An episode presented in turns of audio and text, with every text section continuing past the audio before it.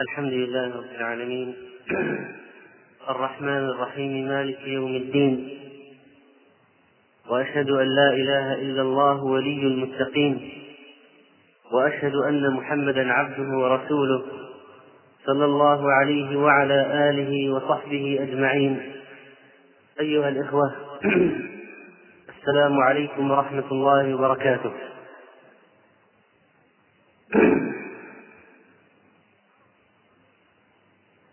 وبعد فلما كان لا بد للمسلم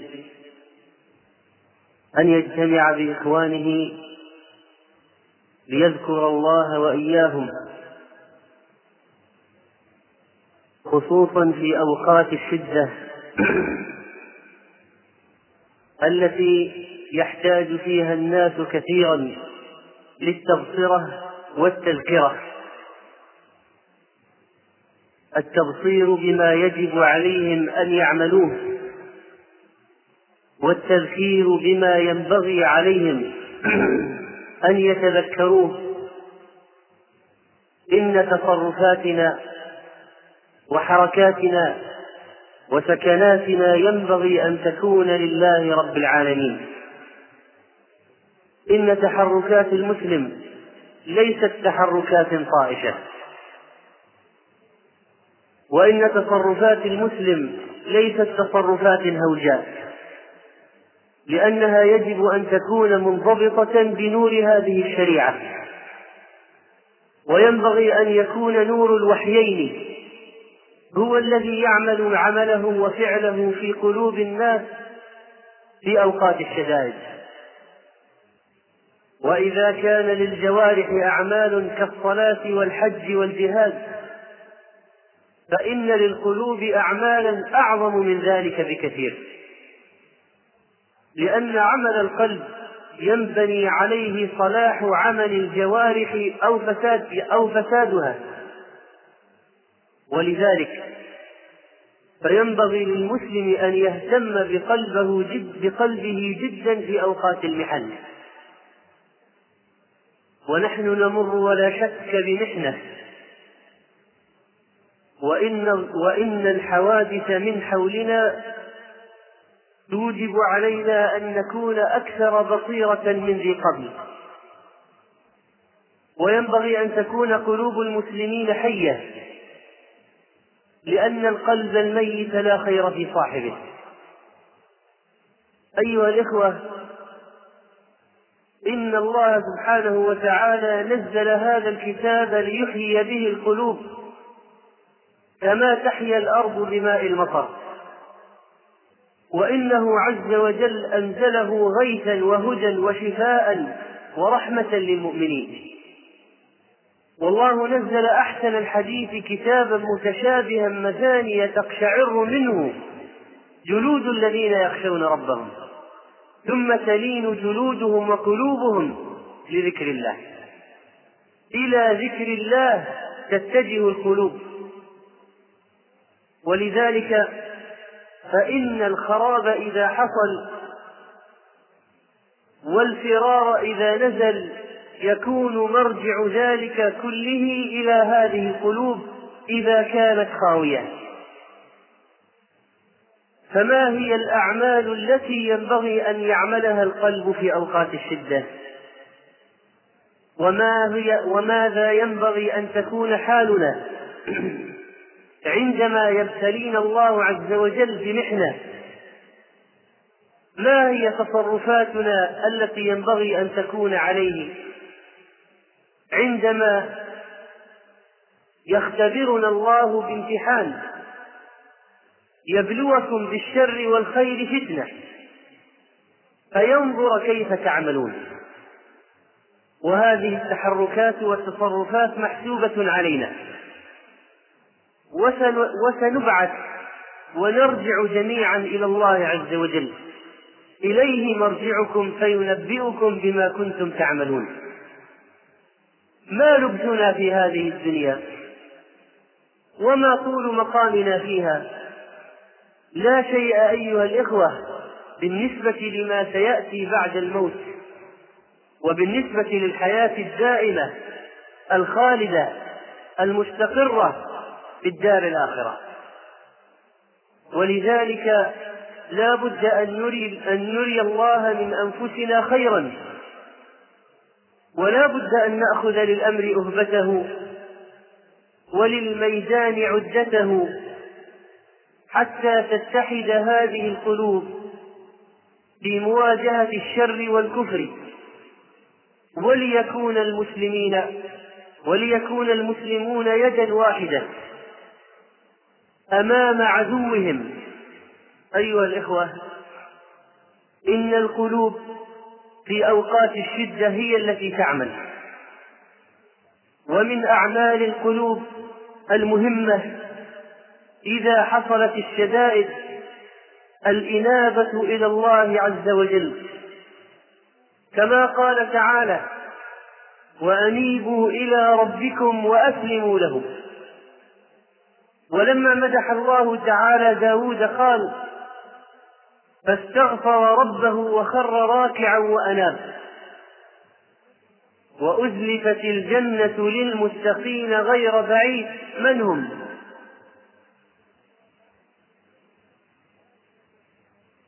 هذا ما توعدون لكل أواب حفيظ من خشي الرحمن بالغيب وجاء بقلب منيب.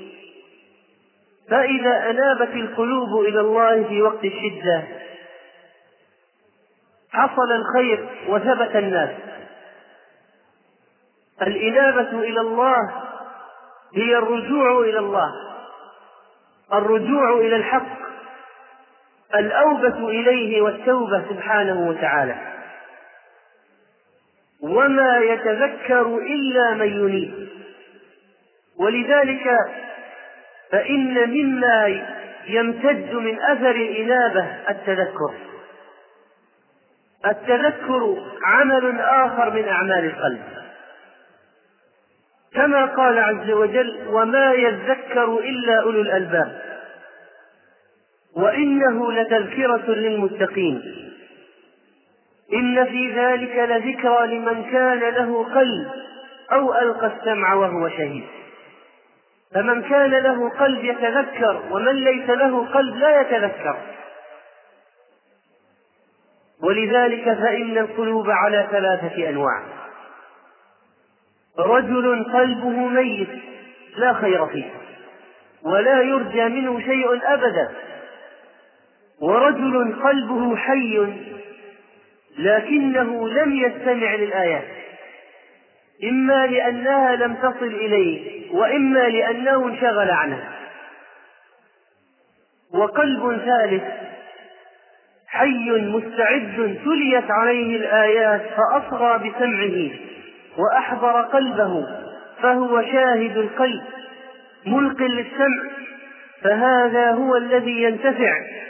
فالقلب صاحب القلب الأول مثله كمثل الأعمى لا يرى شيئا. وصاحب القلب الثاني بمنزلة البصير الطامح ببصره إلى غير الجهة التي تنفعه.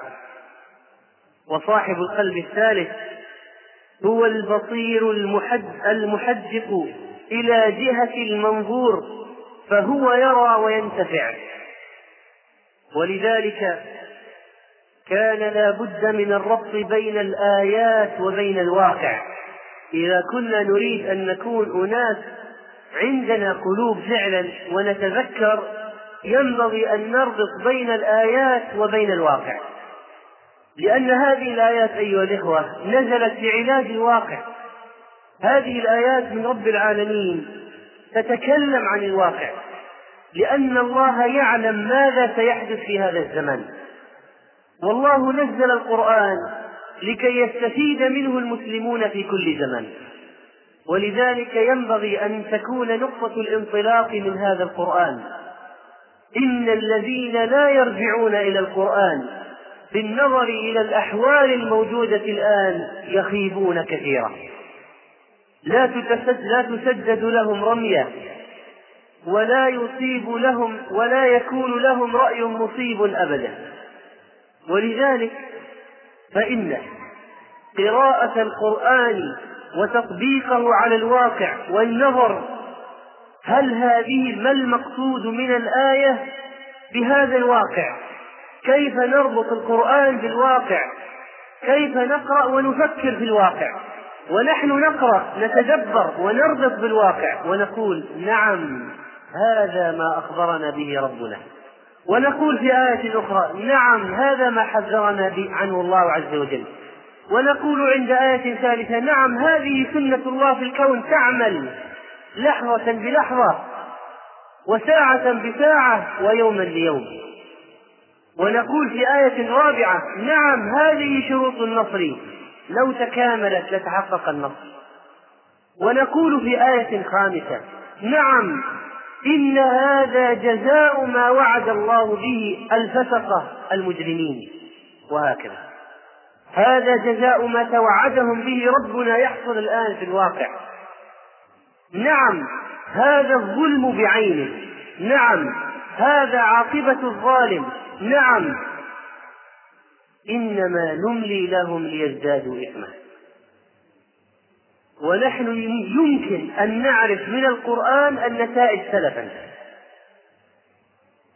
يمكن أن نعرف من القرآن نتائج الأحداث سلفا. صحيح أننا قد لا نعلمها بالتفصيل لأن علم الغيب بالتفصيل من مما اختص به رب العالمين. لكن الله أخبرنا عن أشياء وقال إذا حصل كذا فسيحدث كذا. ولذلك عندما ننظر في الواقع سنرى فعلا الآيات تتطبق تنطبق فعلا وتتحقق.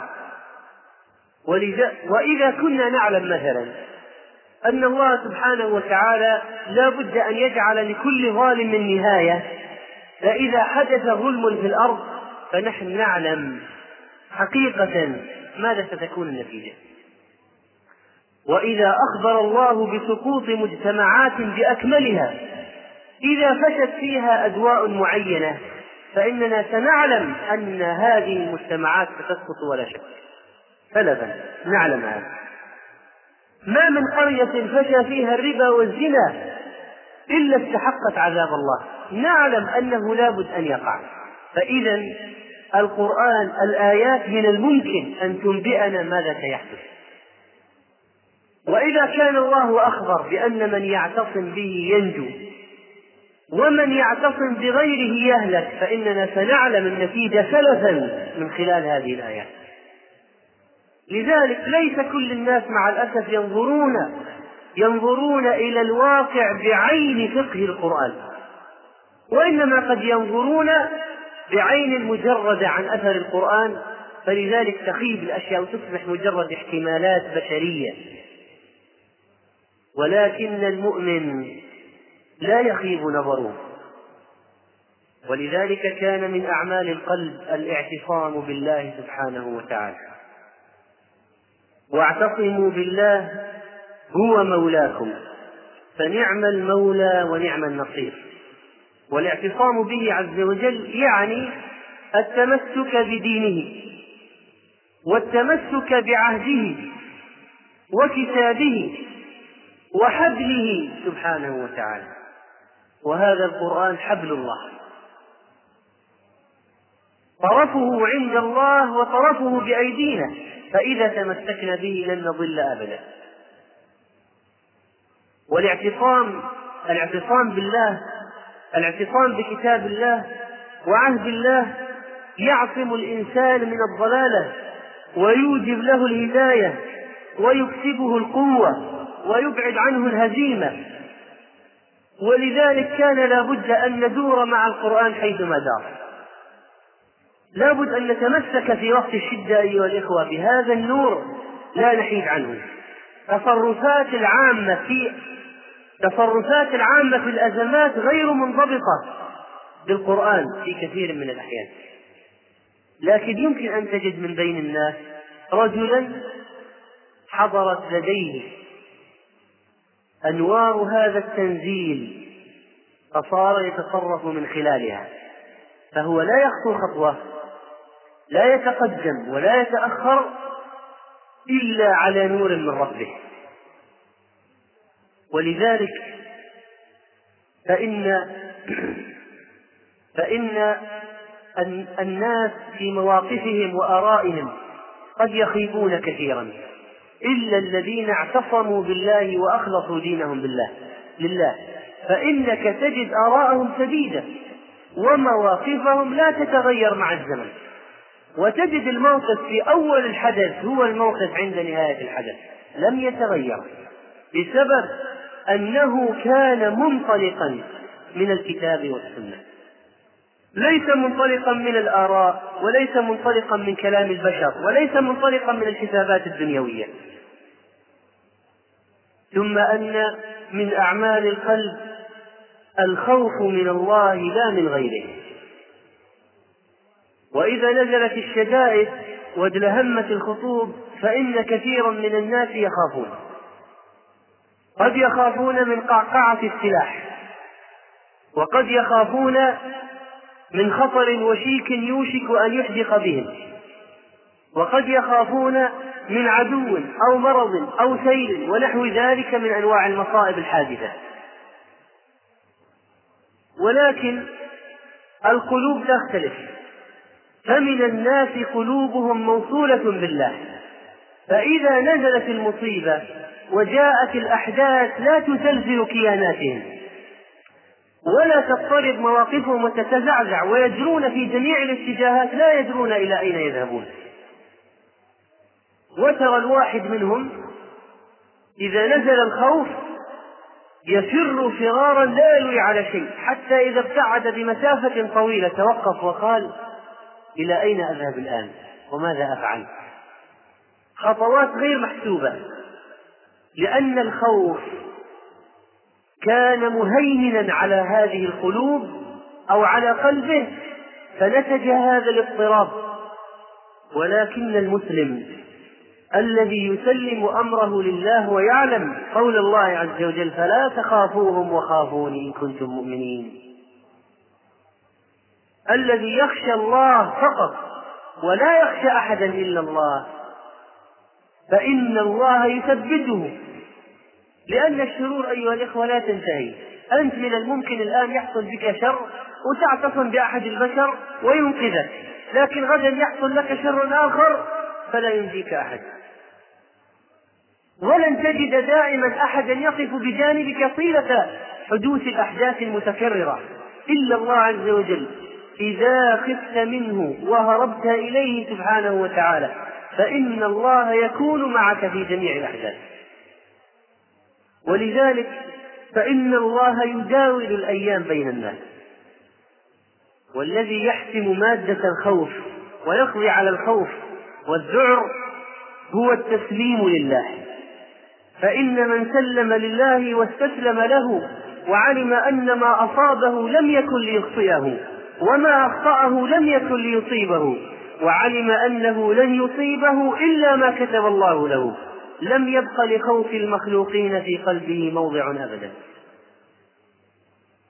فإن النفس التي يخاف عليها قد سلمها إلى وليها وبارئها وخالقها سبحانه وتعالى.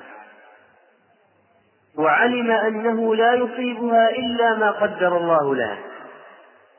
وأن ما كتب لها لا بد أن يصيبها وأن ما لم يكتب فلا يمكن أن يصيبها. هذا الذي يحسم مادة الخوف نهائيا وهذا الذي يجعل الإنسان مطمئنا. مشكلتنا أيها الإخوة أننا نذعر ونخاف بسرعة وننسى بسرعة تصرفاتنا غير موزونة غير مضبوطة بموازين الشريعة. ولذلك فإذا كان الخوف من الله لا من غيره فإن الطمأنينة تنزل تلقائيا في القلب والطمأنينة عمل آخر من أعمال القلوب. ألا بذكر الله تطمئن القلوب. ذكر الله هو القرآن ألا بذكر الله تطمئن القلوب. ولذلك الذي يعرض عن القرآن يتزلزل قلبه ويضطرب عيشه. ومن أعرض عن ذكري كلامي القرآن ومن أعرض عن ذكري فإن له معيشة ضنكا. ونحشره يوم القيامة أعمى. قال رب لم حشرتني أعمى وقد كنت بصيرا؟ قال كذلك أتتك آياتنا. هذه التي من المفروض أن تتذكرها لتنجو وتثبت وتكون لك حياة سعيدة وعيشة رغيدة نسيتها فكذلك اليوم تنسى. وكذلك نجزي من أسرف ولم يؤمن بآيات ربه ولعذاب الآخرة أشد وأبقى وكان من دعاء بعض السلف اللهم هب لي نفسا مطمئنة إليك. وإذا طال الخوف على الإنسان واشتد به وأراد الله أن يريحه ويحمل عنه أنزل عليه السكينة فاستراح قلبه إلى الرجاء واطمأن به. وسكن لهيب خوفه. ولذلك كان للعلماء المذكرين بالله أدوار مهمة في تثبيت الناس. فلما كان ابن القيم رحمه الله يتكلم عنه وعن نفسه وعن صحبه عندما تنزل بهم الخطوب وكان لهم أعداء كثر بسبب تمسكهم بالسنة فإنهم عند تزلزل الأمور كانوا يذهبون إلى شيخ الإسلام ابن تيمية رحمه الله فيجلسون إليه فما هو إلا أن نسمع كلامه حتى ترتاح القلوب وتهدأ النفوس وتطمئن. ولذلك الطمأنينة بذكر الله وبمجالسة أولياء الله من الأسباب التي تحدث الثبات في القلب. والطمأنينة من أنواع الطمأنينة الطمأنينة إلى حكم الله وما يقع من المصائب والأحداث. وإذا علمت أن ما شاء الله كان وأن ما لم يشأ لم يكن فلا معنى للجزع والقلق. فإن الشيء المحذور إذا قدر فلا سبيل إلى صرفه. تنجو من من أين؟ لقد هرب أناس كثيرون خوفا من هذه المنطقة. فلما ركبوا الطريق ساروا في سياراتهم. حصل على بعضهم من الحوادث ما قضى به نحبه. وقد كان خائفا من شيء فإذا منيته تكون في أمر آخر. وإذا ما هرب الشيء الذي هرب منه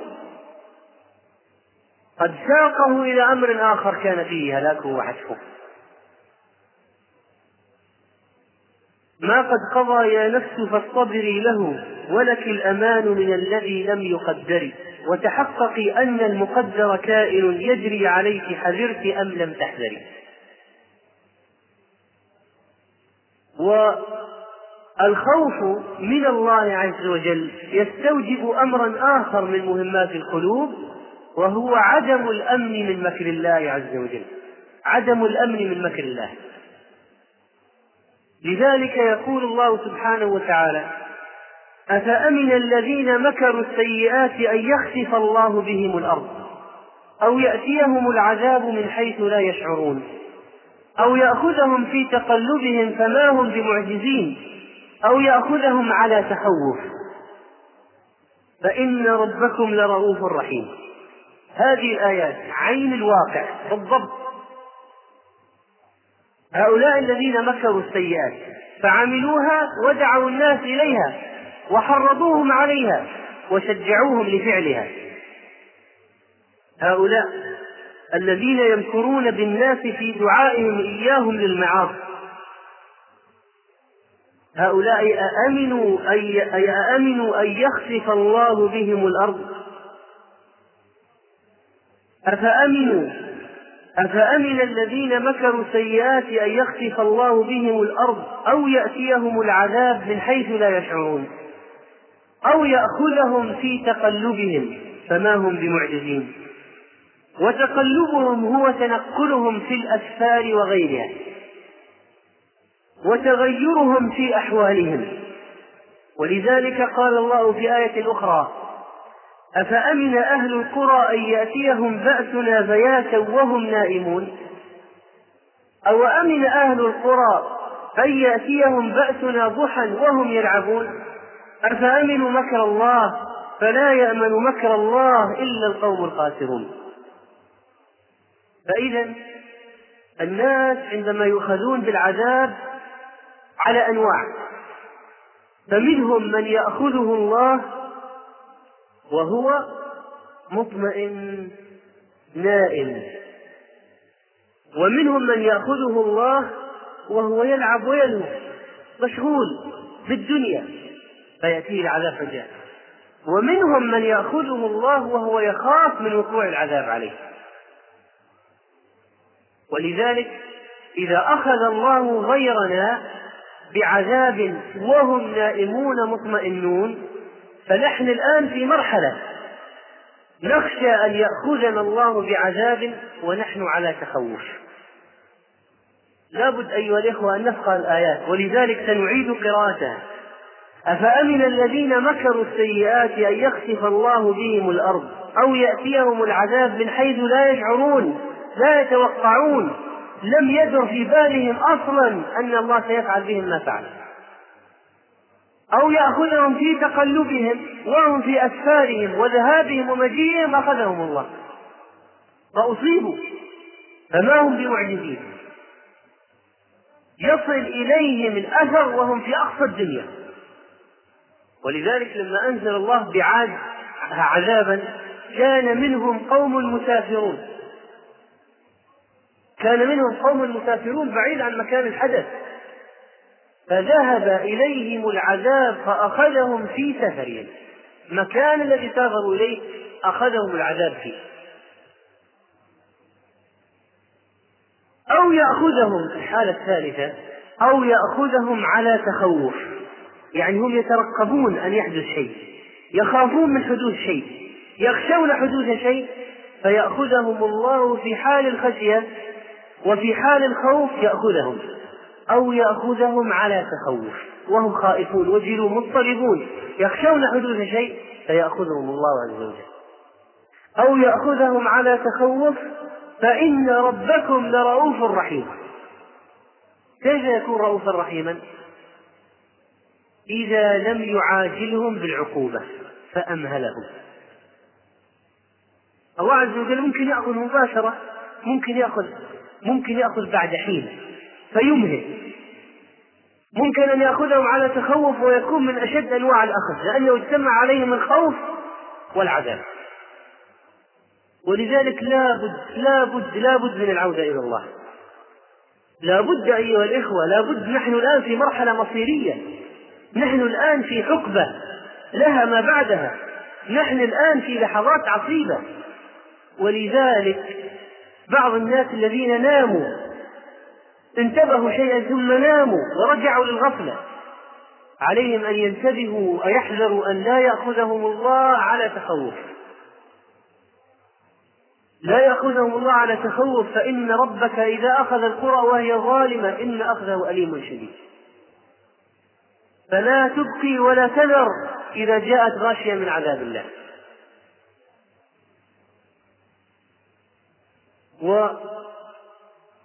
وتأمل قوله سبحانه وتعالى أفأمن أهل القرى أن يأخذهم؟ أفأمن أهل القرى أن يأتيهم بأسنا بياتا وهم نائمون؟ النوم هذا يأتي من إيش؟ يأتي من الطمأنينة. ناس مطمئنين ما يدور في ما يحسب حساب أي شيء. ينام الإنسان فيأتيه العذاب وهو نائم. كما فعل الله بأقوام كثر أتاهم العذاب وهم نائمون. أو يأتيهم بأسنا ضحى وهم يلعبون متى يلعب الناس؟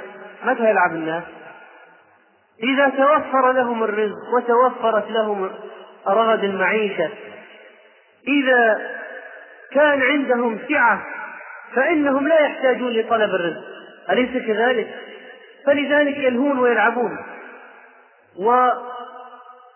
ويلتهون وينشغلون بكل الأشياء من الملهيات. لو كانوا في ضنك كان ذهبوا يطلبون الرزق. كانوا يكدحون. لكن متى يلعب الناس؟ متى يلعبون؟ عندما يوسع الله عليهم فيأمنوا مكر الله ويغتروا بالنعمة ولا يشكروها فيلعبوا فيلعبوا بسائر الأوقات. لعب. بالمعاصي وبالمنكرات. يلعبون. فيأتيهم العذاب ضحى وهم يلعبون. فيكون مفاجئ عليهم. وهذا دليل أمنهم من مكر الله. لو ما لو كانوا لو كانوا يخشون الله لما ناموا ولعبوا. وإنما صلوا وقاموا وعبدوا الله. وفعلوا كما كان يفعل رسول الله صلى الله عليه وسلم. فلم يكن نومه عليه الصلاة والسلام غفلة وإنما كان عبادة. ولذلك فإنه لا بد للعباد أن يفيئوا إلى الله في وقت الشدة. وأن يعملوا عملا آخر من من أعمال القلوب. مهم ألا وهو التوكل على الله. وعلى الله فتوكلوا إن كنتم مؤمنين. ومن يتوكل على الله فهو حسبه. الذين قال لهم الناس إن الناس قد جمعوا لكم فاخشوهم. لكن صحابة مؤمنين فزادهم إيمانا وقالوا حسبنا الله ونعم الوكيل. فانقلبوا بنعمة من الله وفضل لم يمسسهم سوء واتبعوا رضوان الله. هذا كان عاقبة الذين يتوكلون على الله.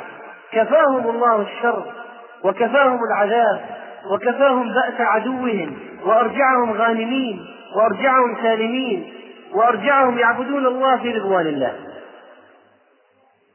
ولذلك كان صلى الله عليه وسلم يقول في دعائه وذكره لربه اللهم لك أسلمت وبك آمنت وعليك توكلت.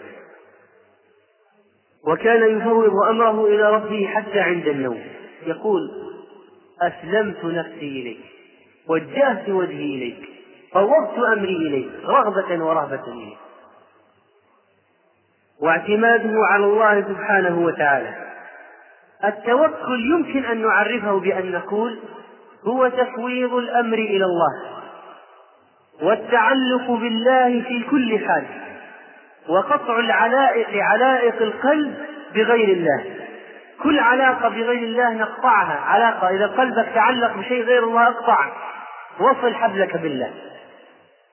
والاعتماد على الله في حصول المطلوب وزوال المكروب مع الأخذ بالأسباب. هذا تعريف التوكل الاعتماد على الله في حصول المطلوب وزوال المكروب مع الأخذ بالأسباب. وموسى عليه السلام لما أرسله الله لبني إسرائيل كانوا في اضطهاد وظلم. قال تبوأ لقومكما بمصر بيوتا واتخذوا بيوتكم قبلة. اجعلوها عامرة بذكر الله. لأن هذا الذي ينجي في الأخبار وهذا الذي يصبر الناس. فقال فماذا قال موسى لقومه؟ وقال موسى لقومه لما آمن به طائفة من الناس فما آمن لموسى إلا ذرية من قومه على خوف من فرعون وملئه أن يفتنهم.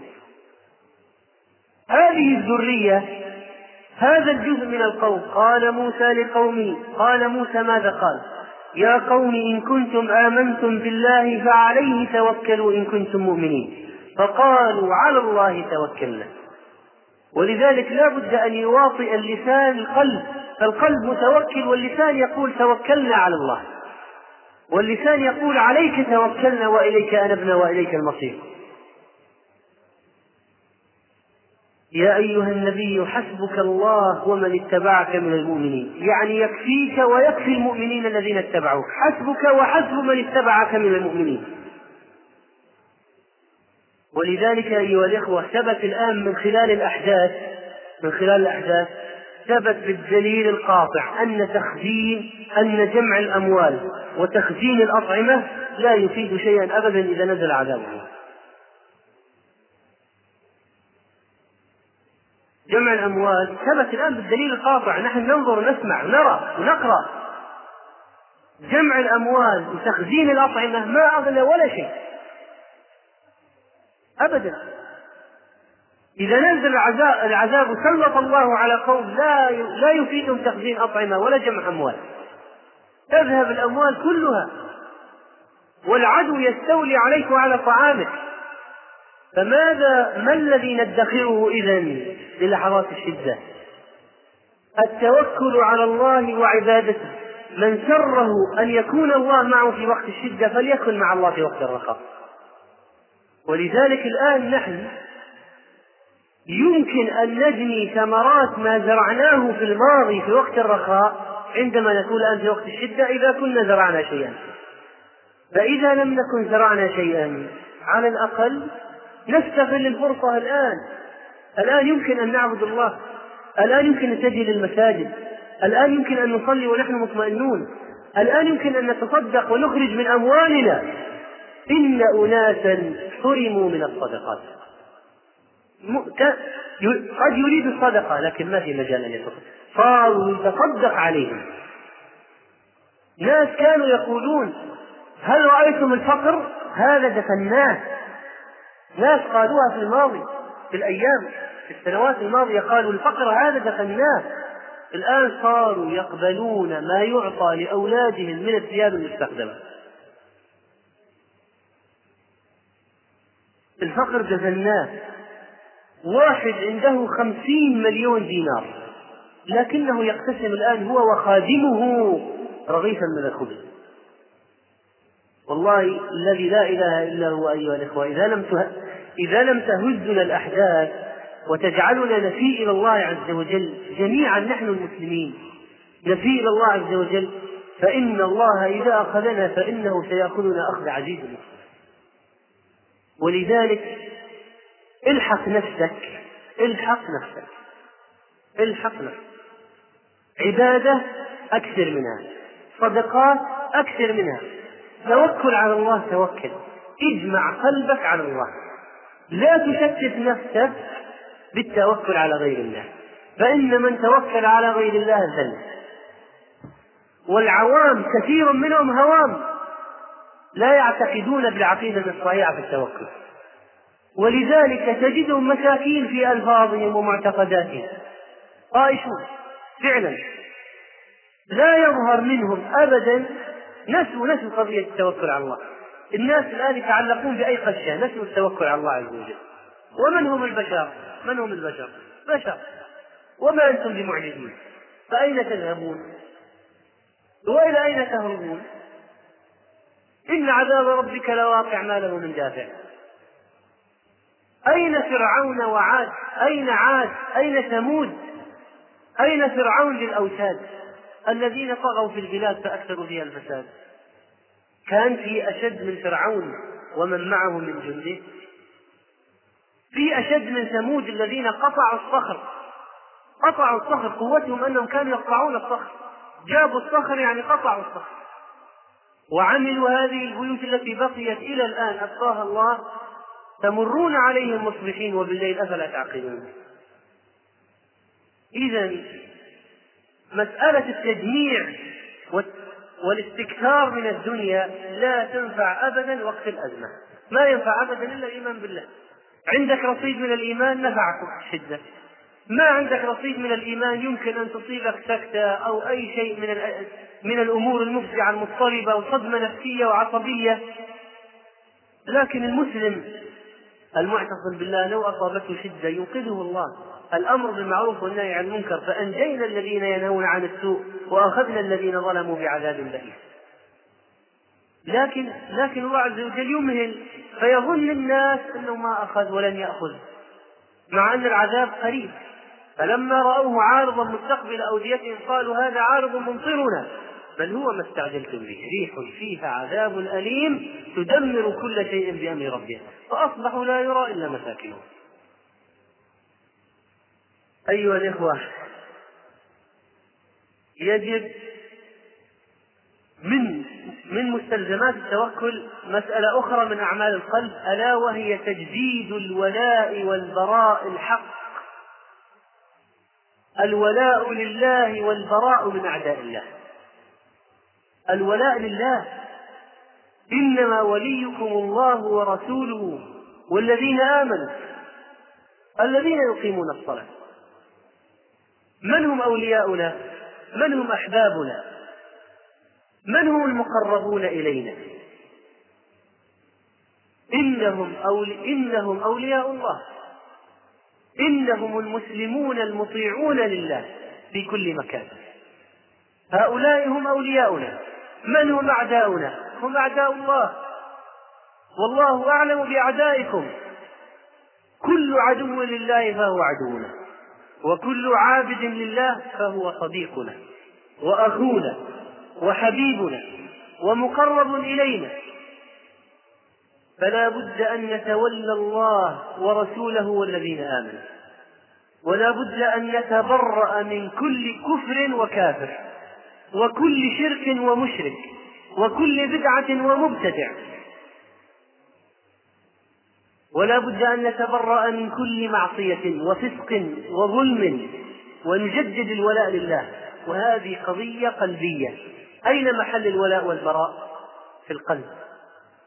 الولاء المقتضي للمحبة يكون بأي واسطة؟ في القلب. البراء المقتضي للبغض والعداوة أين يكون في القلب؟ ثم تكون أعمال الجوارح بناء على أعمال القلوب. فإذا عندما تضيع الولاءات وتختلط لا بد من هزيمة. قريبة أم بعيدة؟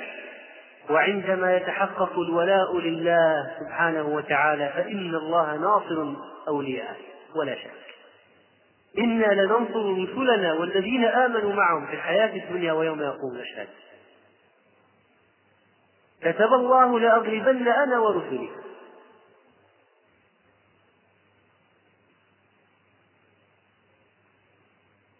ومن أعمال القلب أيضا البصيرة. البصيرة التي هي النظر في الواقع من خلال النور الذي يقذفه الله سبحانه وتعالى في قلوب من يشاء من عباده. فإذا قذف الله نوره في قلب عبد مؤمن فإنه يرى ما أخبرت به الرسل كأنه رأي عين. قل هذه سبيلي أدعو إلى الله على بصيرة أدعو على الجهل على غفلة أدعو إلى الله على بصيرة. أدعو من منطلقات غيري ومبادئ غيري أستورد.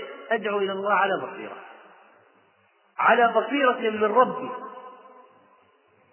فإنها لا تعمى الأبصار ولكن تعمى القلوب التي في الصدور. فإذا عمي القلب ما في بصيرة. زالت البصيرة. ولذلك البصيرة بالضبط هي معرفة الحق في الواقع معرفة الحق في الواقع أين هو؟ أين الحق الآن؟ أين الحق؟ تمر بالمسلمين مسائل كثيرة خصوصا في أوقات الشدة والمحنة لا يدرون أين الحق. يضطربون. من قائل يقول هذا هو الحق ومن قائل يقول هذا العالم هو الذي معه الحق وآخر يقول هذه الفتوى هي الفتوى الصحيحة وثالث يقول الرأي هذا هو الرأي الصواب. فيضطرب الناس يضطرب الناس فعلا. يموجون يختلطون. لكن أين الحق؟ من الذي يدلك على الحق؟ البصيرة. البصيرة أيها الإخوة البصيرة التي تأتي بالتفقه في الدين. البصيرة التي تأتي بعبادة الله. البصيرة التي تأتي بالإقبال على كتاب الله وسنة رسوله صلى الله عليه وسلم. الذي الذي يقوم بهذه الأعمال يقذف الله في قلبه نورا يعرف به الحق من الباطل. ولذلك عندما تختلط عليك الأمور راجع قلبك. لأن معناها أن البصيرة فيها خلل. إذا أنت غبشت عندك الصورة وقلت والله محنة ما أدري ما أدري أين الحق. لا أعلم. أرى ناسا يقولون هذا وناس يقولون هذا وناس يقولون هذا وأسمع من هذا. ومن مصدر آخر أين الحق؟ ما هو الحق؟ ما هو الصواب؟ إذا اختلطت الأمور راجع قلبك. ولذلك كان شيخ الإسلام رحمه الله يقول يا معلم إبراهيم علمني ويا مفهم سليمان فهمني. يلجأ إلى الله بالدعاء حتى يكشف له الحق. اللهم فاطر السماوات والأرض عالم الغيب والشهادة أنت تحكم بين عبادك أنت تحكم أنت وليس غيرك أنت تحكم بين عبادك فيما كانوا يختلفون اهدني لما اختلف فيه. من الحق بإذنك. إنك تهدي من تشاء إلى صراط مستقيم. إذا كان عندك بصيرة أي حدث يحدث سيكون عندك وضوح رؤية. حتى في الأحكام الشرعية والفتاوى الفقهية. إذا كان ما عندك ما تبين لك المسألة إلجأ إلى الله. إلجأ إلى الله. قل يا معلم إبراهيم علمني ويا مفاهم سليمان فهمني. وقبل ذلك قل هذا الدعاء الذي كان صلى الله عليه وسلم يقوم الليل يدعو به. اهدني لما اختلف فيه من الحق بإذنه. ليش نحن نتخبط ونلجأ إلى هذا ونلجأ إلى هذا ونلجأ إلى وننسى شيء مهم جدا وهو اللجوء إلى الله. ولذلك أيها الإخوة البصيرة تقتضي كما ذكرنا كما ذكرنا عبادة وتقتضي التفقه في الدين. ولذلك أنا أنصح كل أخ يقول اختلط علي حكم مسألة من المسائل. أقول ابحث فيها بنفسك. ابحث يا أخي. افترض أنك تريد معرفة حكم شرعي. يجوز أو لا يجوز؟ مسألة فقهية يجوز أو لا يجوز؟ طيب ارجع إلى كتب العلم. انظر ماذا قال أهل العلم في المسألة. ما هي الأدلة؟ ما هي الآيات والأحاديث؟ أليس عيبا أن كثيرا من الشباب يضطربون في مسائل فقهية من الواقع الحادث ويقولون لا ندري هذا الحق ولا هذا الحق هذه الفتوى صح ولا خطأ؟ وهم بين أيديهم كتب ومراجع يستطيعون الرجوع إليها وبحث المسائل فيها؟ ممكن ولا لا؟ ممكن. لكن نحن تعودنا على الكسل نقول نريد كل شيء يأتي إلينا جاهز نحن ما عندنا استعداد للبحث. لكن ممكن والله لو قرأنا وتفقهنا لعرفنا ممكن. قراءة وتفقه ومناقشة أهل العلم ودعاء لله وإخلاص وتضرع نصل للحق نصل. ليش ما نصل؟ نصل. أليست هذه الطريق ومن أعمال القلوب الاعتبار. الاعتبار أخذ العبرة من الواقع. أخذ العبرة من الواقع الاعتبار.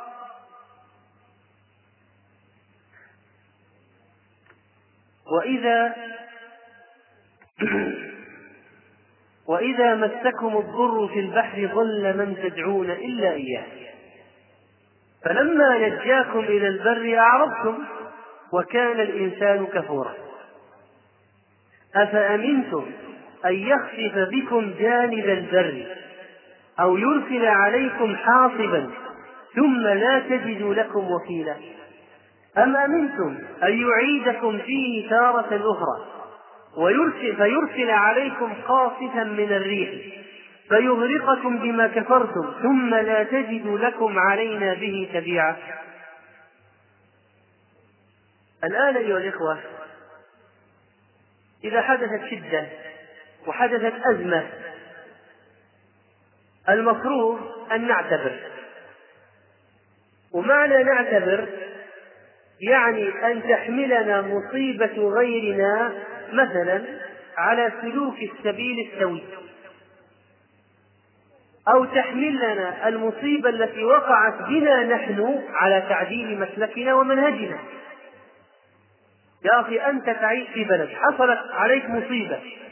ما هو ما هو المفروض فيك أنت؟ أن تعتذر فتتوب إلى الله وتغير طريقتك. طيب. وماذا ينبغي على جيرانك؟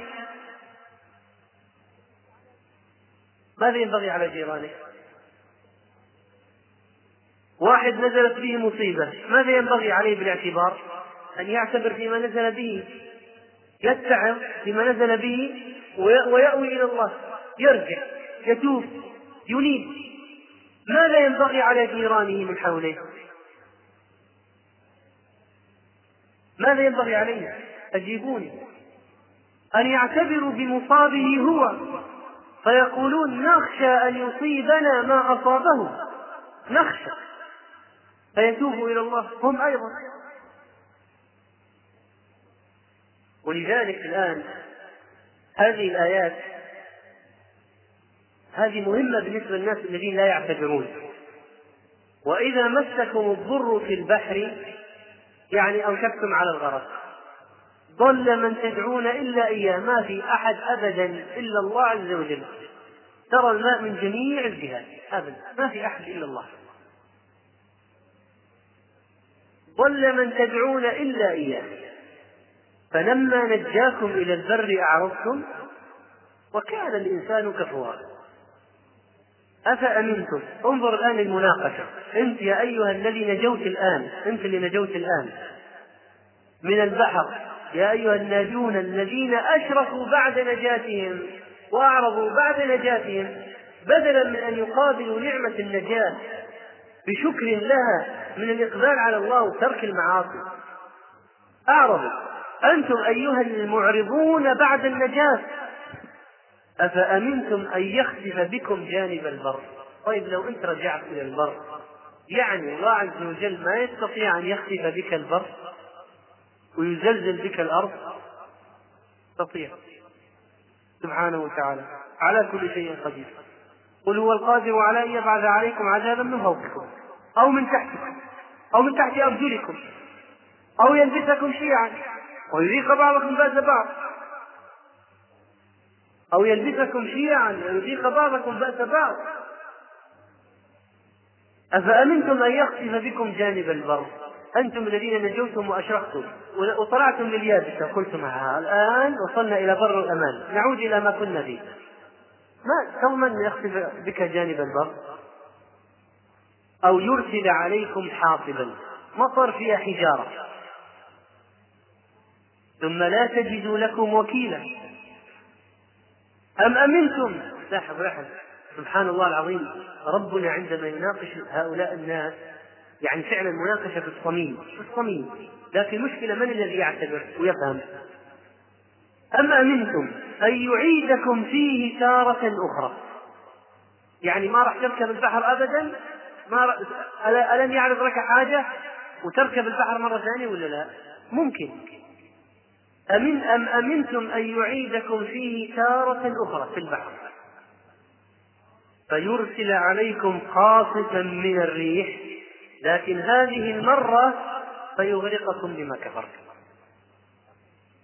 إي والله. يرجع مرة ثانية يرجع في البحر ولكن المرة هذه يرسل عليك قاصفا من الريح فيهدم صواري السفن ويغرق المراكب. ثم لا تجد لكم علينا لكم علينا به تبيعة يعني ما تجد أحدا يأخذ بثأركم بعدكم. أه، من الذي يأخذ أصلا بثأر من الله؟ ما يمكن. ولذلك في ناس اعتبروا من هذه المواقف. في ناس اعتبروا من هذه المواقف. وإليكم مثالا على ذلك. عكرمة ابن أبي جهل صحابي جليل كان كافرا وعدوا لله. ومن صناديد قريش الصادين عن دين الله. ابن عدو الله. لكن أراد الله به خيرا. لما فتح رسول رسول الله صلى الله عليه وسلم مكة هرب عكرمة هرب عكرمة من مكة. فارا من رسول الله صلى الله عليه وسلم. فذهب هاربا. فركب في البحر ليدخل الحبشة. الآن خلاص سقطت مكة. يريد أن يهرب للحبشة. فجاءتهم ريح عاصف وهو وهو ومن معه في البحر. فقال القوم بعضهم لبعض إنه لا يغني عنكم إلا أن تدعوا الله وحده. شوف سبحان الله المشركين هؤلاء المشركون يقول بعضهم لبعض إنه لن يغني عنكم شيئا إلا أن تدعوا الله وحده. مثل ما قال الله في القرآن. أبدا. بالضبط. فقال عكرمة في نفسه لما سمع هذا الكلام والله لئن كان لا ينفع في البحر غيره فإنه لا ينفع في البر غيره. الآن حصل الاستيعاب الآن عندنا ناس نائمين. عندنا أناس يغصون في نوم عميق. تأتي لهم بالآيات ما هي فائدة؟ عكرمة بن أبي جهل كم مرة سمع القرآن؟ وكم مرة سمع الرسول صلى الله عليه وسلم؟ وكم مرة رأى المسلمين؟ وكم مرة؟ لكن ما كان غافل ما نايم نايم كافر. هذه المرة شاء الله أن يهديه هذه المرة استخدم عقله وفكر. نحن نريد من الناس الآن فعلا يستخدموا عقولهم فيفكروا لابد يهتز الناس الآن. الأحداث هذه لابد أن تهز الناس وتوقظهم من غفلتهم. قال عكرمة والله لئن كان لا ينفع في البحر غيره فإنه لا ينفع في البر غيره. اللهم لك علي عهد لئن أخرجتني منه سليما. من وسط الغرق هذا؟ فلا لأذهبن فلأضعن يدي في يديه. صلى الله عليه وسلم. فلأجدنه رؤوفا رحيما. فخرجوا من البحر سالمين. هنا هنا في مرحلة أخرى. هل ترى سيرجع للكفر أم أنه سيكمل على الهداية؟ هذه التي حصلت له الآن. فخرجوا من البحر. فرجع إلى رسول الله صلى الله عليه وسلم فأسلم وحسن إسلامه رضي الله عنه. الاعتبار. لابد التفاعل التفاعل مع الأحداث. نحن لابد نتفاعل لابد يكون لنا آه، مواقف قلبية مما يزور على ضوء الكتاب والسنة. ولذلك أيها الإخوة لما نتأمل فعلا في في بعض الأقوال التي وردت الآن حصل هناك مقابلات كثيرة بالجرائد والمجلات والإذاعات وغيرها مع إخواننا المسلمين الذين آه، هربوا من الكويت نسأل الله سبحانه وتعالى أن يرد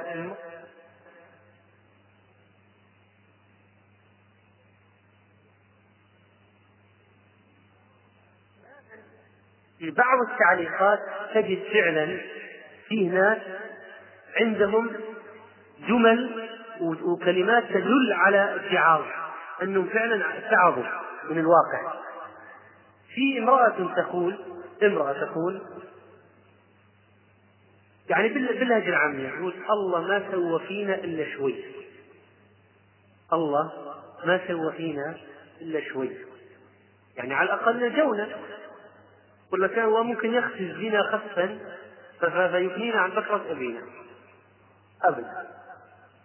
ما راح منا إلا قلة بالنسبة للناجين الكثرة ما سوى فينا إلا شوي. فعندما ينظر الإنسان إلى ذنوبه الكثيرة جدا جدا والمتراكمة وذنوب المجتمع كله. ثم أن الله سبحانه وتعالى يذكر بشيء هناك ما هو أصعب منه وأغلظ وأشد بكثير فلا بد أن يعتذر ويقول المرة هذه الله نجاني لكن المرة القادمة.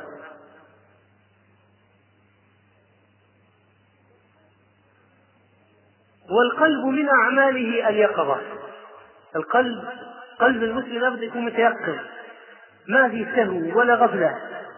فإذا سهى أو غفل ذكر الله. فإذا ذكر الله الذين إذا مسهم طائف من الشيطان تذكروا فإذا هم مبصرون. انظروا إلى هذه الآيات هو الذي يسيركم في البر والبحر. حتى إذا كنتم في الفلك في السفن وجرين بهم. هذه السفن جرت بالناس بريح طيبة وفرحوا بها. جاءتها جاءتهم ريح عاصف وجاءهم الموج من كل مكان. وظنوا أنهم أحيط بهم. خلاص على الهلاك. دعوا الله مخلصين له الدين. لئن أنجيتنا من هذه لنكونن من الشاكرين. فلما أنجاهم إذا هم يبغون في الأرض بغير الحق هذه المشكلة الآن عندنا مشكلة. الناس الذين نجوا ومع ذلك مصرين على على الباطل. مصرين على المعاصي. مصرين على الفواحش. مصرين على الخمور. مصرين على الربا. مصرين على ترك الصلوات. يعني في مشكلة. ولذلك ولذلك الناس فعلا الناس لا لا يتعظون من أول ضربة. هذه هذه شبه قاعدة يعني موجودة. الناس ما يتعظون من أول ضربة. لابد تأتي أولى وثانية وثالثة ورابعة. ومع كل ضربة يستيقظ أناس مع كل محنة يستيقظ أناس مع كل شدة يستيقظ آخرون. وهكذا. ما هذه قاعدة. لا تستيقظ الشعوب من أول محنة. ولذلك تجد الناس يدخلون في المحنة وتقع عليهم شدة ومع ذلك يخرجون ولا كأنه حصل شيء. ما زالوا ما زالوا منغمسين في المعاصي. ما زالوا في أوحال نقلوا فسادهم من مكان إلى آخر. هذا غاية ما هنالك نقلوا فسادهم من مكان إلى آخر. لكن لا يخلو الأمر من أناس اتعظوا ثم بعد ذلك تأتي محنة أخرى وثالثة ورابعة حتى يستيقظ الناس. والله عز وجل والله عز وجل جرت سنته هكذا. فلما أنجاهم إذا هم يبغون في الأرض بغير الحق يا أيها الناس إنما بغيكم على أنفسكم متاع الحياة الدنيا ثم إلينا مرجعكم فننبئكم بما كنتم تعملون.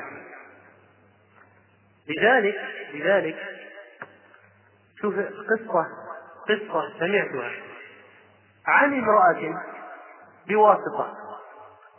تقول هي امرأة من آه، من بلد أصابها الله بالدمار والحروب إلى الآن لم تزل الحروب فيها قائمة في لبنان. تقول بصراحة يعني تقول نحن كنا نخرج ونغني ونرقص. هذا في الوقت الحرب الآن ها؟ نخرج ونغني ونرقص. فإذا جاءت غارة جوية وقص مثلا دخلنا في الملجأ تحت. فإذا انتهى القص والغارة طلعنا وكملنا الأغنية والرقصة. إي والله. هذه يعني هذا شيء مد يعني شيء محي مدهش. مدهش. نرقص ونغني تأتي الغارة. ندخل تنتهي الغارة نطلع ونكمل الرقص والأغنية. معناها معناها في ناس في ناس مهما أصابهم لن يتعبوا خلاص كما ذكرنا في البداية قلوبهم ميتة. يا أخي واحد قلبه ميت. ماذا ترجو من ورائه؟ قلبه ميت. نذكر أنفسنا ونذكر غيرنا. لعل الله عز وجل يهدي أناس لأنه لا لن تخلو لن يخلو الناس من من من, من منتصحين وناس يقبلون الكلام. فذكر إن الذكرى تنفع المؤمنين. ماذا يضيرون؟ نقوم بواجب التذكير. ثم من اهتدى فلنفسه ومن عمي فعليها. ومن أعمال القلب أيضا التضرع إلى الله سبحانه وتعالى. ولقد أرسلنا إلى أمم من قبلك فأخذناهم بالبأساء والضراء لعلهم يتضرعون. الله عز وجل رحيم. كان من الممكن أنه يقبضهم ويموتوا على الكفر ويدخلوا جهنم. لكن الله عز وجل يمس المدن والقرى والبلدان يمسها بعذاب.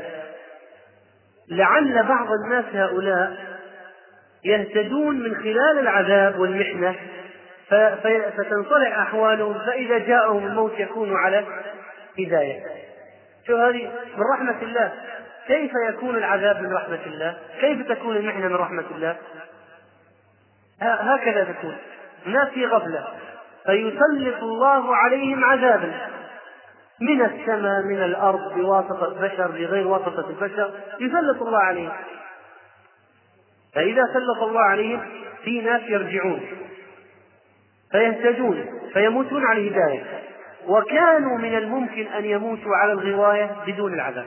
فكان العذاب بالنسبة لهم رحمة رحمة. أنتج.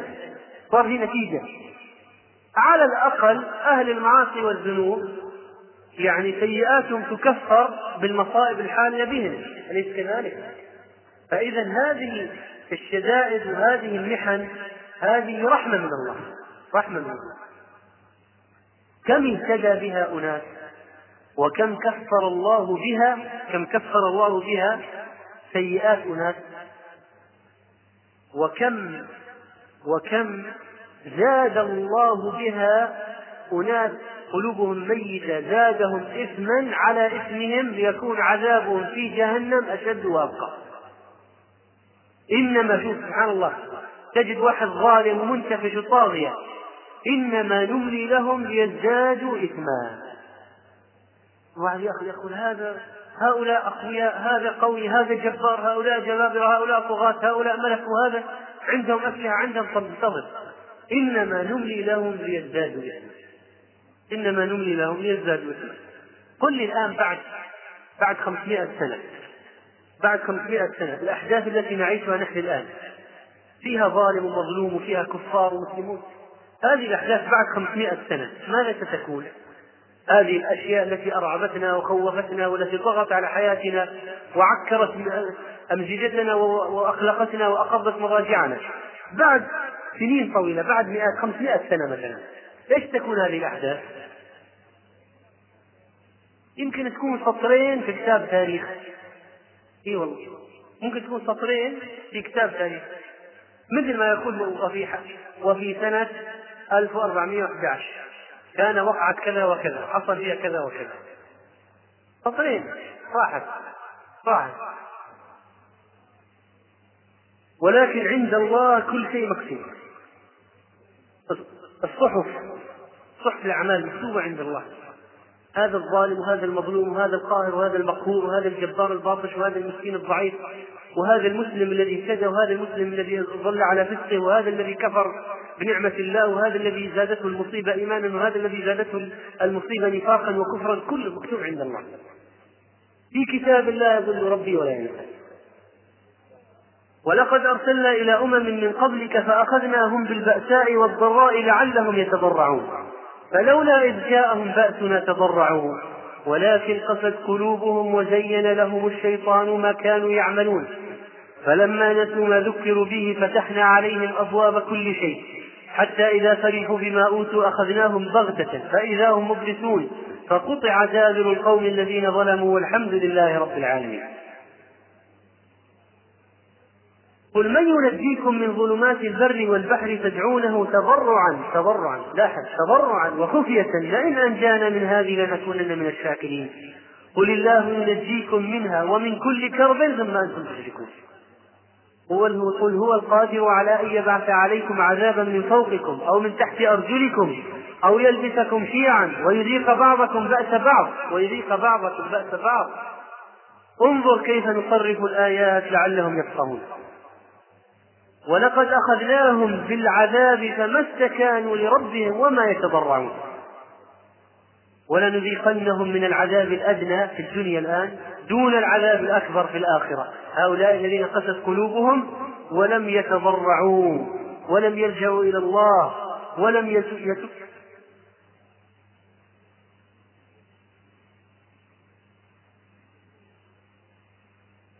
أريد أن أقول أيها الإخوة في خاتمة هذا الحديث أو في الربع الأخير منه أريد أن أستعرض معك بعض الأحداث التي مرت بالأمة الإسلامية. نعم. ونرى فيها نرى فيها ماذا حدث في واقع المسلمين. هل كانت هناك أحداث ضخام؟ وما مدى ضخامتها؟ وكيف تصرف المسلمون تجاهها؟ لأنني على يقين كامل بأن دراسة التاريخ الإسلامي مسألة في غاية الأهمية بالنسبة لنا نحن الآن ونحن نعيش في هذا القرن الخامس عشر الهجري لماذا؟ لأن كثيرا من الأحداث تتشابه صح قد لا تتشابه بالأرقام والمواقع وأسماء الناس لكن تتشابه في الظروف والأحوال والمواقف التي عبر بها الناس تجاه الفتنة والمحنة وهكذا. لنصل من خلال الأحداث هذه. طبعا ما في وقت أن نقف بالتفصيل ولكن نريد أن نعرف من خلال الأحداث هذه أولا. نحن الآن نعيش في أحداث ضخمة لا شك. هل مرت بالمسلمين أحداث ضخمة؟ وربما تكون أضخم مما تمر بنا الآن. ثانيا ما هو موقف المسلمين تجاه هذه الأحداث؟ في السابق ويمكن أن نعلم منها ما هي الأخطاء التي وقعوا فيها والتي يجب علينا أن نتجنبها الآن. عندما نقول نتضرع إلى الله كيف كانت إذا نزلت المصيبة بالمسلمين؟ ماذا كانوا يعملون؟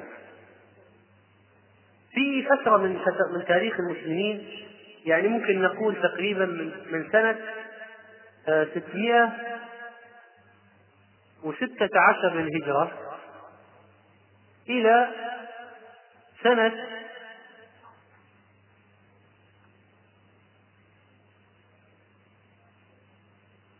665 وما بعدها بقليل.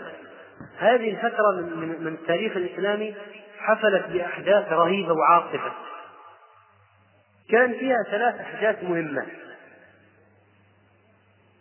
اكتساح الكسر لبلاد المسلمين واكتساح في الجهة الشرقية والوسطى من بلاد المسلمين واكتساح النصارى للجهة لمصر وبلاد وشمال بلاد الشام وبلاد الشام وفلسطين وحدوث النار العظيمة التي خرجت بجانب المدينة المنورة.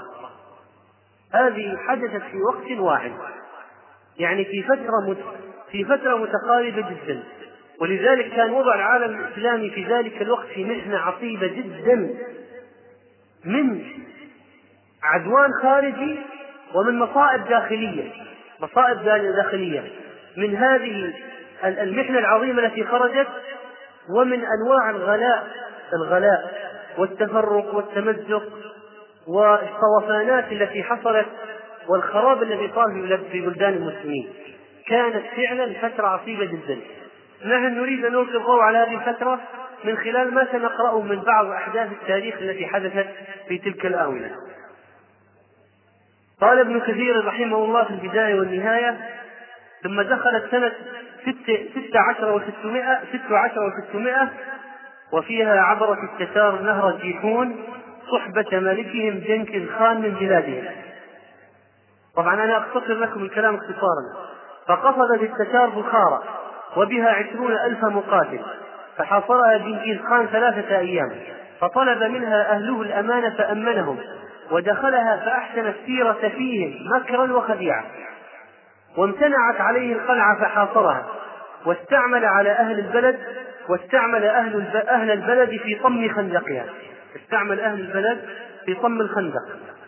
وكان في الشتر يأتون بالمنابر والربعات فيطرحونها في الخندق يطمونه بها ففتحوها قصرا في عشرة أيام فقتل من كان بها ثم عاد إلى البلد فاصطفى أموال تجارها وأحلها لجنده فقتلوا من أهلها خلقا لا يعلمهم إلا الله عز وجل وأسروا الذرية والنساء وفعلوا معهن الفواحش بحضرة أهليهن. فمن الناس من قاتل دون حريمه حتى قتل. ومنهم من أسر فعذب بأنواع العذاب. وكثر البكاء والضجيج في البلد من النساء والأطفال والرجال ثم ألقت التتار النار في دور بخارى ومدارسها ومساجدها فاحترقت حتى صارت بلاقع خاوية على عروشها ثم كروا راجعين عنها قاصدين سمرقند. ثم من الجهة الشرقية دخل الفرنج. واحتلوا مدينة دمياط وغدروا بأهلها وقتلوا رجالها وسبوا نساءها. فضج الناس وابتهلوا إلى الله. في فلسطين في المسجد الأقصى حصل اكتساح أيضا. خاف الناس من الفرنج أن يهجموا عليهم ليلا أو نهارا وتركوا أموالهم وأثاثهم وتمزقوا في البلاد كل ممزق. حتى قيل إنه يبيع قنطار الزيت بعشرة دراهم ورطل النحاس بنصف درهم. سبحان الله. التاريخ أيها الإخوة فعلا تشابه. الآن مرت في الأحداث أن رجلا باع سيارته من هؤلاء الهاربين من جحيم من الجحيم العذاب والظلم. باع سيارته بدنانير زهيدة وتأمل الآن. وبيع الرسل من النحاس بنصف درهم. وضج الناس وابتهلوا إلى الله في المسجد الأقصى. في نفس السنة اكتساح التتر والفرنج النصارى والتتر من الشرق والغرب والشمال. ثم دخلت سنة سبع عشر وستمائة. وفي هذه السنة عم البلاء وعظم العزاء بجنكز خان ووصل إلى بلاد العراق وما حولها حتى انتهى إلى إربل وأعمالها فملكوها في سنة واحدة. وقتلوا في هذه السنة من طوائف المسلمين ما لا يحد ولا يوصف وبالجملة فلم يدخلوا بلدا إلا قتلوا جميع من فيه من المقاتلة والرجال وكثيرا من النساء والأطفال وأتلفوا ما فيه بالنهب إن احتاجوا إليه وبالحريق إن لم يحتاجوا إليه. شيء يحتاجوه أخذوه واللي ما يحتاجوه أحرقوه ما يمكن يتركوا شيء سليم. حتى أنهم كانوا يجمعون الحرير الكثير الذي يعجزون عن حمله فيطلقون فيه النار وهم ينظرون إليه ويخربون المنازل. وما عجزوا عن تخريبه يحرقوه وأكثر ما يحرقون المساجد والجوامع. وكانوا يأخذون الأسارى من المسلمين فيقاتلون بهم ويحاصرون بهم.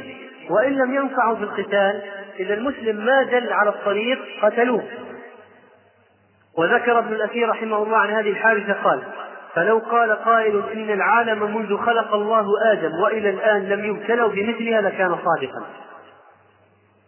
فإن التواريخ لم تتضمن ما يقاربها ولا يدانيها. ومن أعظم ما يذكرون من الحوادث ما فعل بخت نصر ببني إسرائيل ما فعل بخت نصر ببني إسرائيل من القتل والتخريب في بيت المقدس. لكن هذا كان في مكان معين. أما الكفر اجتاحوا اجتاحوا أماكن عديدة. في سنة واحدة ملكوا من الأملاك ما لم يملكه أحد مثلهم في نفس نفس المدة مطلقا وتأمل تأمل شيء. كيف يسلط الله الكفار على المسلمين؟ بنو إسرائيل كانوا مسلمين يعني أهل كتاب أهل مع موسى. فلما ابتعدوا عن الدين وحرفوا سلط الله عليهم من؟ كفار بالتنصر كافر. فقتلهم وشردهم.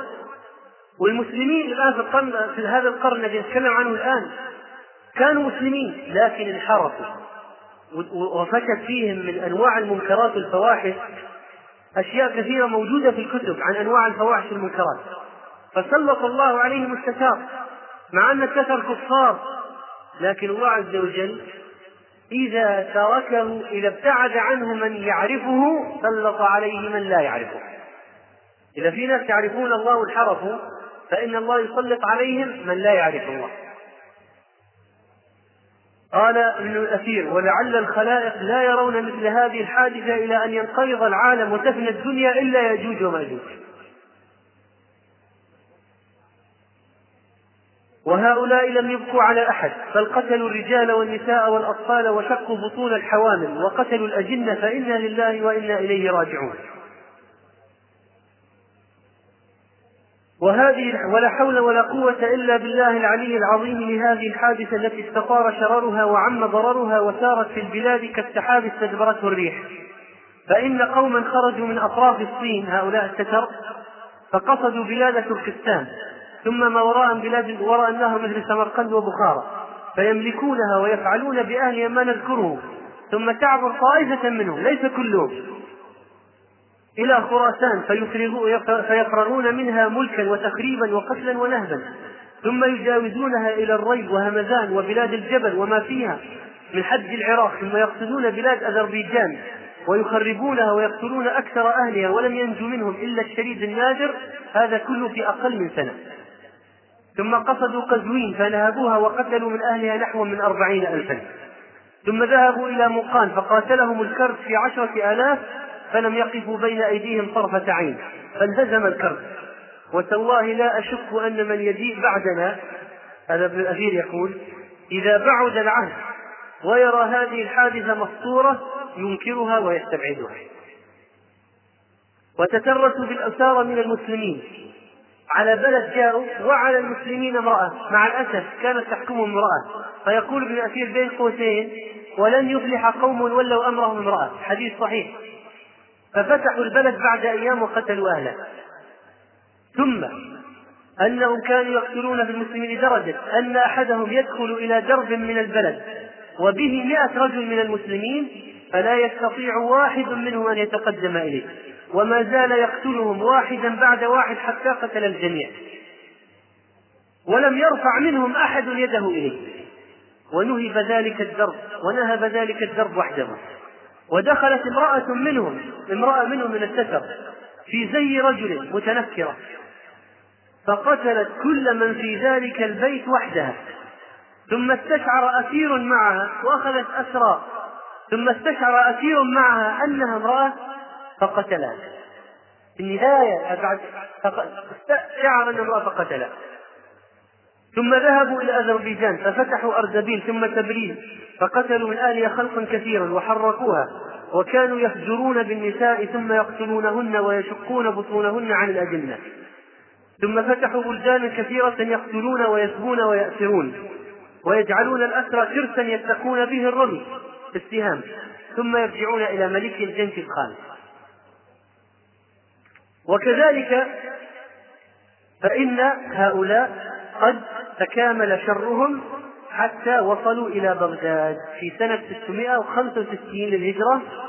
وفي بغداد لعب ابن العلقم الخائن ونصير الدين الطوسي الدور الخياني في الاستيلاء على بغداد.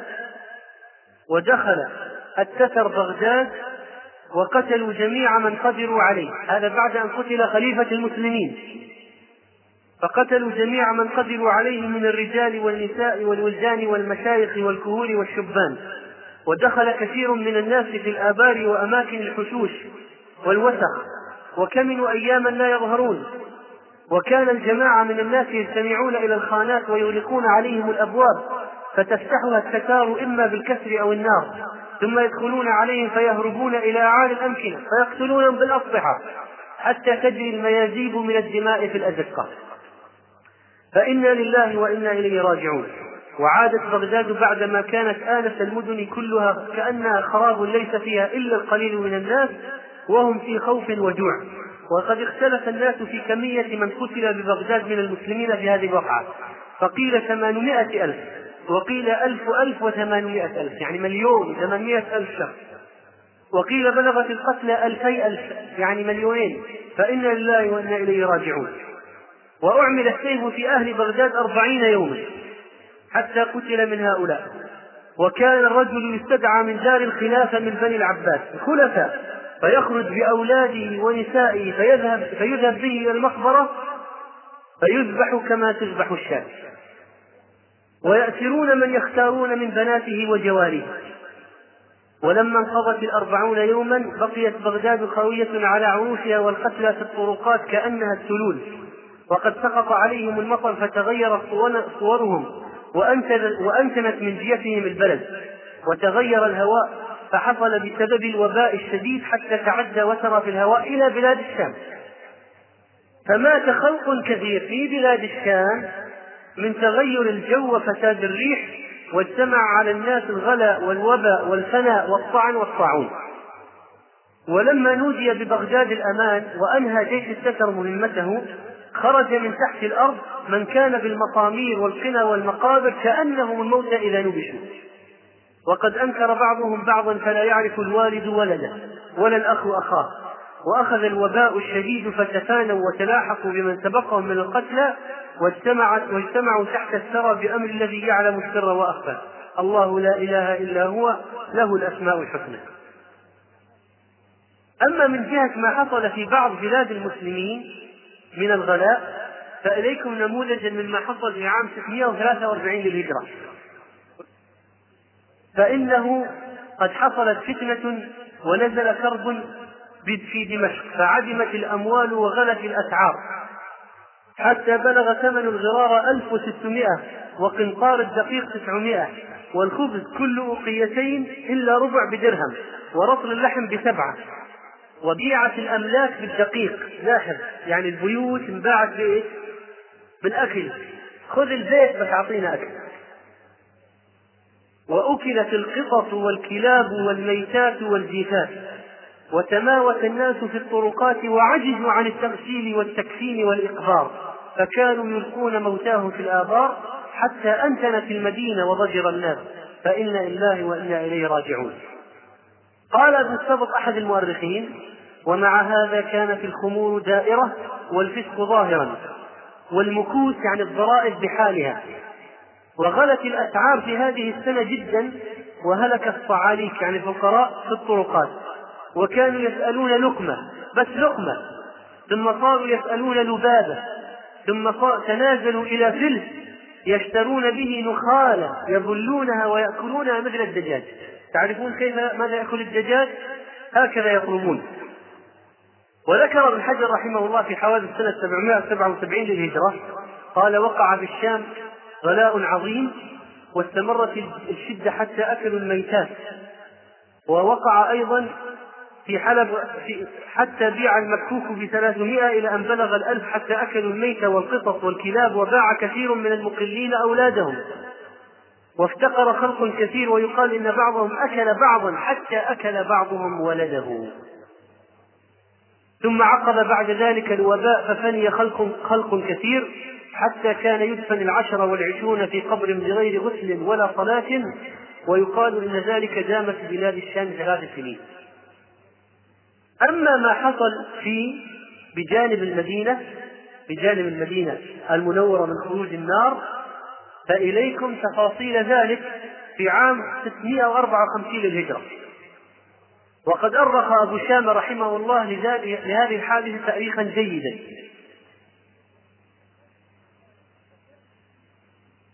فكان مما قاله حدث في هذه السنة تصديق لما في الصحيحين من حديث أبي هريرة قال قال رسول الله صلى الله عليه وسلم لا تقوم الساعة حتى تخرج نار من أرض الحجاز تضيء لها أعناق الإبل ببصرة. فأخبرني من أثق به ممن شاهدها. أنه بلغه أنه كتب بتيماء. أنه كتب بتيماء على ضوء النار وهي في المدينة الكتب. قال وكنا في بيوتنا تلك الليالي كأن في دار كل واحد منا سراج. ولما كانت ليلة الأربعاء كانت جماد الآخرة في سنة أربع وخمسين وستمائة ظهر بالمدينة دوي عظيم. ثم زلزلة عظيمة رجفت منها الأرض والحيطان والسقوف والأخشاب والأبواب ساعة بعد ساعة إلى يوم الجمعة الخامس من الشهر المذكور.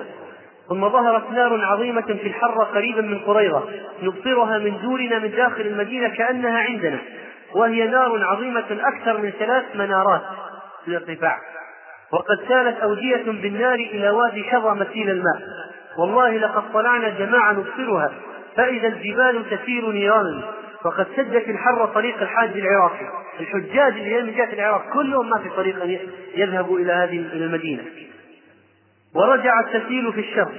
كأنها أنموذج عما أخبر الله تعالى في كتابه إنا ترمي بشرر كالقصر كأنها جمالة صفر وقد أكلت الأرض.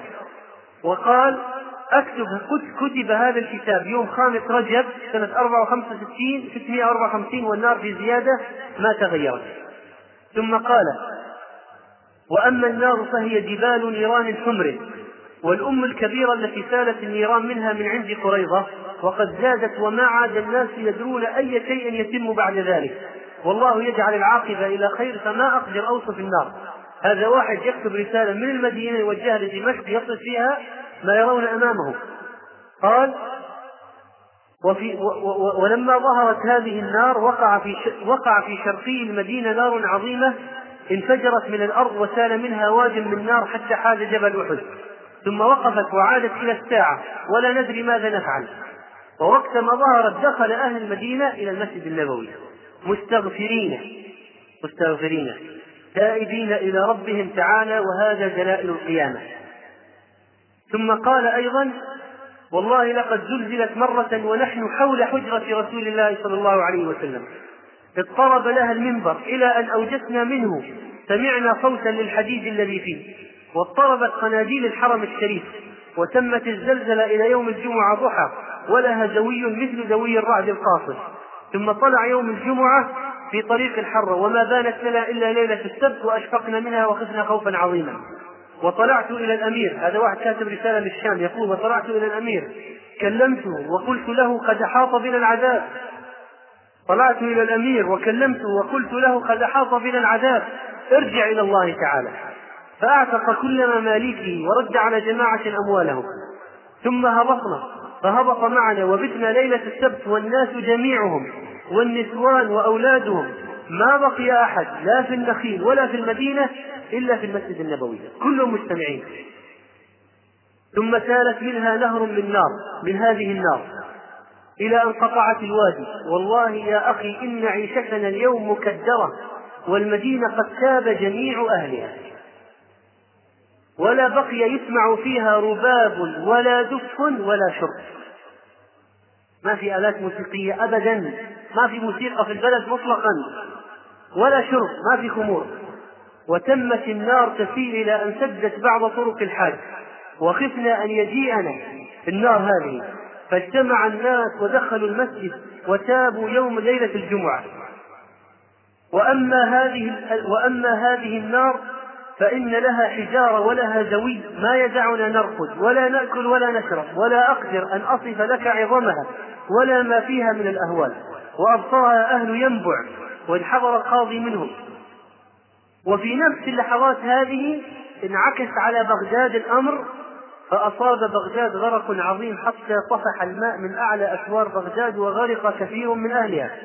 ودخل الماء دار الخلافة وسط البلد وانهدمت دار الوزير. وفي المدينة ضج الناس إلى الله عز وجل وانتبهوا من مراقدهم وانتبهوا من مراقدهم وأخلصوا لله وأيقنوا بالهلاك والعذاب وبات الناس تلك الليلة بين مصل وتال للقرآن وراكع وساجد وداع إلى الله عز وجل ومتنصل من ذنوبه ومستغفر وتائب ولزمت النار مكانها ولزمت النار مكانها حتى حدث حتى حدث أن رأى الناس في بصرى أعناق الإبل في ضوء هذه النار. أيها الإخوة هذه بعض الأحداث التي حدثت في بلاد المسلمين في هذه الحقبة من الزمن. في أحداث جسيمة جدا. نحن الآن نقول لا ندري ماذا ينتظرنا. نسأل الله حسن العاقبة. نحن يجب أن نرجع إلى الله. يجب أن نتوب إلى الله. يجب أن ننخلع من الذنوب يجب أن نتضرع إلى ربنا. لا ندري ماذا ينتظرنا أيها الإخوة.